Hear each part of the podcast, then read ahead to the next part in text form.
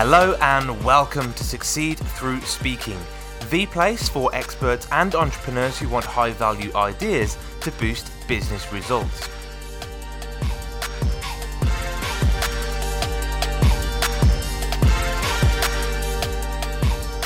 Hello, I'm Tom Bailey, and in today's Speaker Stories episode, I'll be getting to know Daryl Stinson, who is an international speaker, best selling author, credential minister, award winning philanthropist, and two times TEDx speaker, as well as the founder of Second Chance Athletes. So, Daryl, hello, and a very warm welcome to today's episode. What's up? What's up? What's up, man? It's going to be an epic episode. I can already tell. It is. Thank you so much for being here. And just out of interest for everyone listening, whereabouts in the world are you right now? I'm in Metro ATL, baby. Fantastic. Thanks for sharing. Now, I already mentioned you're a two times TEDx speaker, and I happen to know that one of those talks has had over 2 million views. So that's where I wanted to start today. How does it feel knowing that you've potentially impacted the lives of at least 2 million people, as well as all the other work you've been doing? Surreal. You Yeah. know, um, there was, I mean, I, you know, I, my, I would have never thought that that is how I would have impacted people. I mean, you know, my journey that I was a an elite athlete, and so I thought that was how I was going to get fame and influence was Yeah, through of my course. athletic ability. But to do it through a place that was a huge insecurity for me, which was my voice, has Mhm. been un unreal, absolutely unreal. Really interesting that you talked about that that huge insecurity. Uh, some of the speakers that I talked to w- w- always knew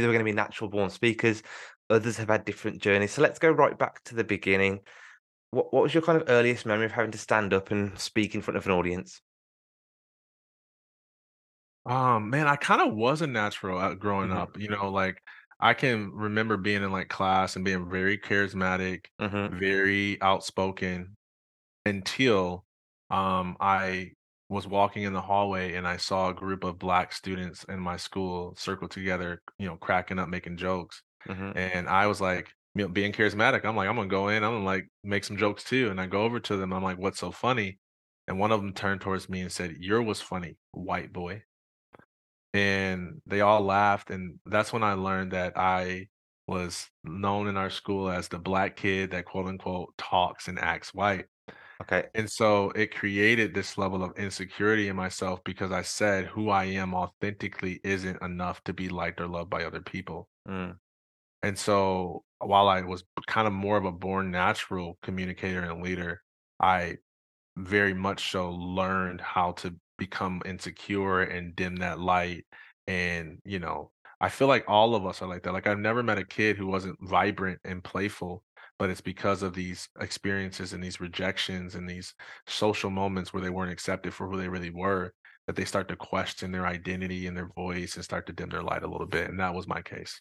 Yeah, I, I can really resonate with that story from myself as well. There are specific memories I can remember as well where my light was dimmed.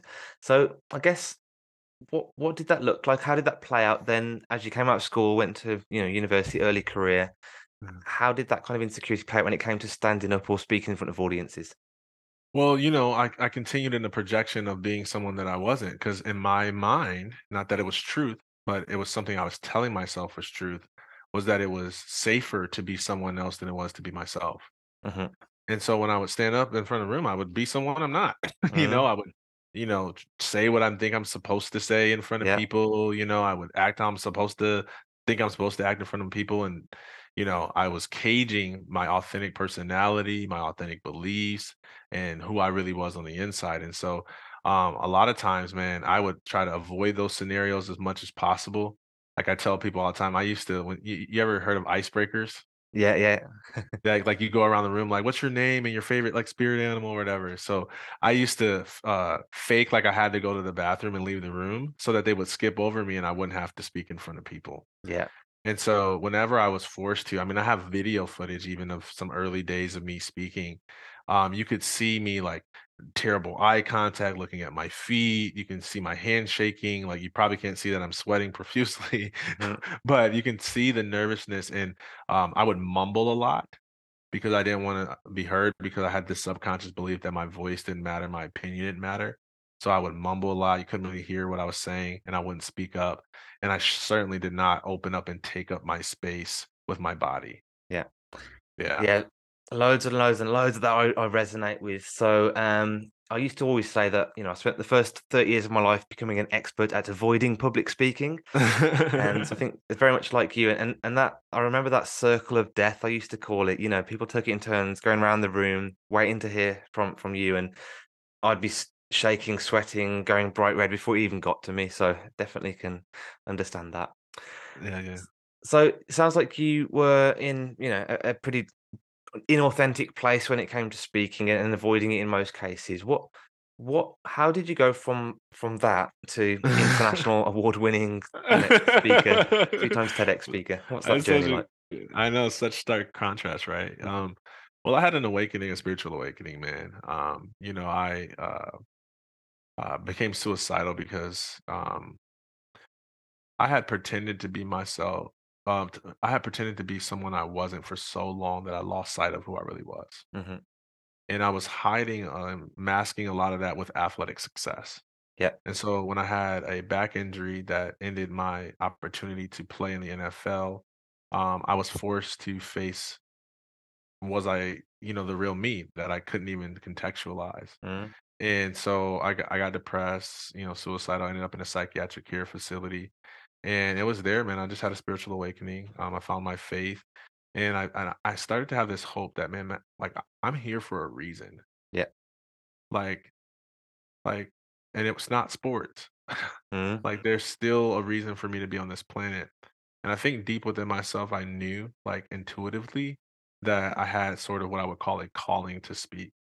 Yeah. Um, you know, internally I felt it, and externally I would get asked, you know, what happened to you? You know, like share your story, man. It would be really good for people to hear from you. You should speak to your former high school, like that type of thing.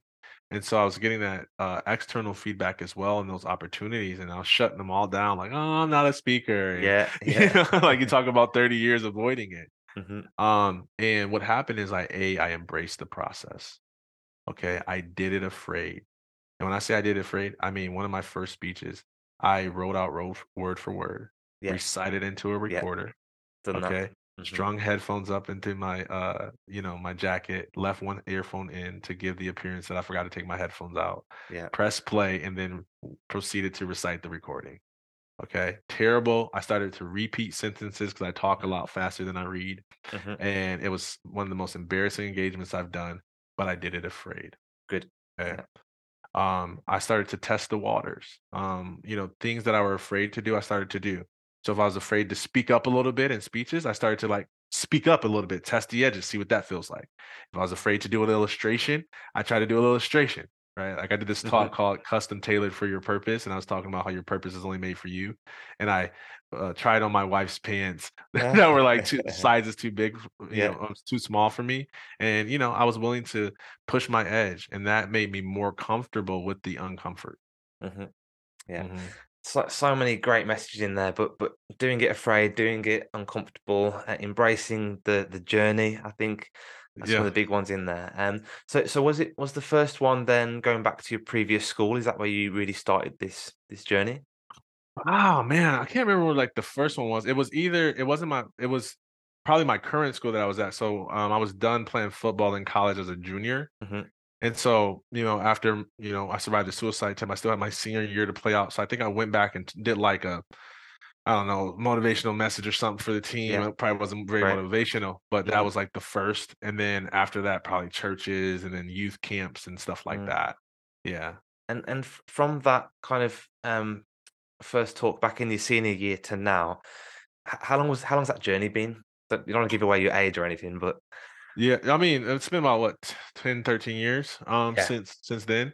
yeah. And um I'm 33 years old. hmm Um and a lot of people think I'm 40 or something because I talk like I'm super wise. Yeah. I just been through a lot, man. Yeah. Um it's been excruciatingly beautiful. Mm. Okay. Like painful, scary. Um, you know, I'm actually getting ready to do my third TEDx talk, and it's going to be around how vulnerable speaking can change your life. Awesome. And um, part of the thing that I said in doing this is, you know, you have to speak to a level of vulnerability that you hit your threshold. You know, if like if you imagine being in therapy and they're like, "Hey, tell me about your life," and you're just kind of like talking about your day, surface level stuff. Like Mhm. you're really not going to get to the core of where you're stuck emotionally. Yeah. It's the same in speaking and growing personally. Like you have to communicate vulnerably enough. And by the way, vulnerability is not just your trauma; it's also your gifts. It's also your light. Like I think one of the most vulnerable displays of speaking was Dr. Martin Luther King Jr. Mm, Right? He didn't talk about the trauma. He said, "I have a dream." mm, That was very vulnerable in front of Yeah. people who who could harm him. And Yeah. so I have to say that because you know um, vulnerability is not just you talking about your trauma; it's also you talking about your light, your gift, your love, your personality, like letting all of you be seen by the world. mhm, And so um, I would do that, and wherever I would feel stuck or emotional spikes or resistance within my body when I would kind of push that vulnerable edge, that was the area I knew that I could grow from. Okay. It was always scary because I it was out there for people to see. And I'm like checking the comments, you Mhm. know, oh my gosh, I want to delete the videos and all Yeah. this stuff. So that's what that was excruciating. But the beautiful part was what was on the other side of that vulnerability. Okay. Yeah. And that's what the process has been like for me. I think exploring the edges is is powerful. Never really thought about that before. Um, but you know, I feel like a lot of people I speak to, um, they may be reading books on public speaking, they may be watching videos, they're watching TED Talks, but there's only so far you can go from from you know developing your speaking journey. You have to test the edges, like you say. Totally. Yeah. Totally. Uh, mastering mechanics will never make you a world class speaker. Mm, yeah. Okay. You have to be in the work. Yeah. Yeah. All right. Yeah. And if you master mechanics, you can get to a level where you sound professional and you sound poised and you can put on a really good show. Uh, but it doesn't mean that you'll make a really big impact. Yeah, yeah, that makes a lot of sense to me. And so I guess, yeah, you know, go out there, test the edges, but also know that it's going to take time. You know, some of these aspiring speakers watch these world class speakers thinking, I can do that, you know, ne- next year, this time next year, that'll be me. Um, but, you know, It will be if you start today.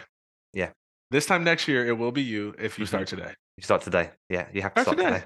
today. Just start and make a commitment Yeah. of consistency. You know, it doesn't have to be every day, but consistency, majority of the time, more times than not, I'm gonna like, I'm gonna do it. I'm gonna step into it. I'm gonna try. And one of the things that helped me is to reframe how I viewed public speaking. Mhm. To me, early on, it was all about the stage, the lights, the microphone.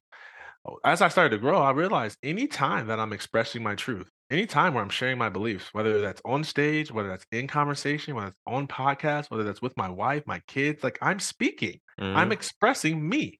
Yeah. And so if I start to see that, well, I can go where there's ease, right? Like I don't have to go speak in front of a crowd of 500 people to prove myself. I Mhm. can start with like, hey, let me try to have an honest conversation with my spouse. Yeah. See how I do there. Yeah. Because how you do anything is how you do everything. Yeah, love. I love all of this. You know, I, I could I could talk to you all day. Um, I guess one thing that I like to to ask speakers is is that transition point. So you're probably doing a lot of free speaking. You know, you're speaking in front of your school and colleges and local groups. At, at some point, you must have realized, "Do you know what? I can make this into a career. I could get paid to do this. What what was that point like for you, and how did you how did you navigate this it? might make you upset. I didn't have to go through that. Okay, Uh, yeah, and that and it's so funny. And I don't think people do either, by the way. Mm, Right. okay, Like I work with speakers and like we can, you know, it you get paid based upon value. Yeah. A lot of times, even that shift of when I started, so the, the only thing I can say that relates to that is when I started to quote higher prices, mm, right? Because so I didn't go like free, free, free. Now I'm charging, but I went like low, low, low, and now Yeah. I'm charging higher. Yeah. And it's like the same kind of like internal fear you have to overcome. And I'll never forget, it was actually a coach that was helping me. And I was trying to go from what was it at the time? I think it was like five to 10K speaking. mhm, Um, and I had never been paid 10K at that point. And she was like, How much do you make speaking, Daryl? And I was like, 5K. She was like, How much do you make speaking, Daryl? I was like, 5K. She said, Daryl, how much do you make speaking? And I was like, Oh, 10K. mhm, yeah. She Nice. said, That's how easy it is. Yeah. The reason why you're not making 10K is because you haven't quoted anybody on that. mhm, yeah, I like that. Yeah. and I tell you, dude, like it didn't happen the next conversation, but within like a month or so, I got 10k to speak. And it was all in my head. And so, you know, the the early stages is like you put the price out there, put a price Mhm, out there that you feel mhm. comfortable with, that you feel is fair, and get used to quoting a price. You don't have to start and do free, free, free, free, free, free, free till you Right. think you're good enough Yeah. to get paid. If you can add value to the audience, you can get paid for that. That's it. Yeah, that's the main thing, you know, adding value to the audience. A lot of early speakers might just go out and just tell their story. They might just, you know, tell some facts or try and train people on something. But but yeah, thinking about how do I create value for the audience? What can they take away for this and apply to their lives? That, hmm that's the big transformation, isn't it? Yeah, it is totally. Perfect. And I guess one last question I wanted to just ask, because this was really powerful, is for anyone listening right now that's an aspiring speaker, would love to get to where you are, but maybe are just struggling, they might be stuck. What kind of advice would you give to them? What what should they do right now to really take themselves to the next level? Identify why you're stuck. What is the actual fear? And do the opposite that the fear is telling you to do. Um, so, you know, that's different for each every one of us. hmm Um, the other thing I would say is get a coach, Yes. right? Some coach that you feel like can help you, you can guide, you can hold you accountable. Um, could even help you put together your story because sometimes the fear is not like an energetic, like I'm actually afraid. Sometimes it's just that um I'm incompetent. Like I just don't know. Hmm And if I could see like that, sometimes I do these story writing sessions with people and they'll see their story said in a way that's like, whoa. And then they get confident about it. hmm Right? You know, like it wasn't actually a fear, it was just like a incompetence thing. hmm And so um maybe maybe that's a route for some people to get work with a writer to help write it out. And then you're like, oh man, okay, that is good. I do have stuff to say. And then that'll help you, you know, kind of overcome that that hump to get out there. And uh, yeah, a lot of what you said there might be, you know, come back to fear of it might be imposter syndrome, fear of other people's Yeah. opinions, fear of being Yeah. judged, all of that stuff. Yeah. Okay. Perfect. Thanks for sharing that. So Final promise, final question, I promise. If somebody wants to book you as a speaker or find out more about you, where should they go to do that? They just go to my website or my socials. So my website, darylstinson.com, or my socials at Stinson Speaks on every platform. Amazing. And what I'll do, Daryl, is I'll post a link to all of those in the show notes so people can just click on them and find out more. of course. Yeah. Love it. Awesome. Well, thank you so much for coming along today, sharing your story, and of course, providing such great value for our audience. Appreciate it. Thank you.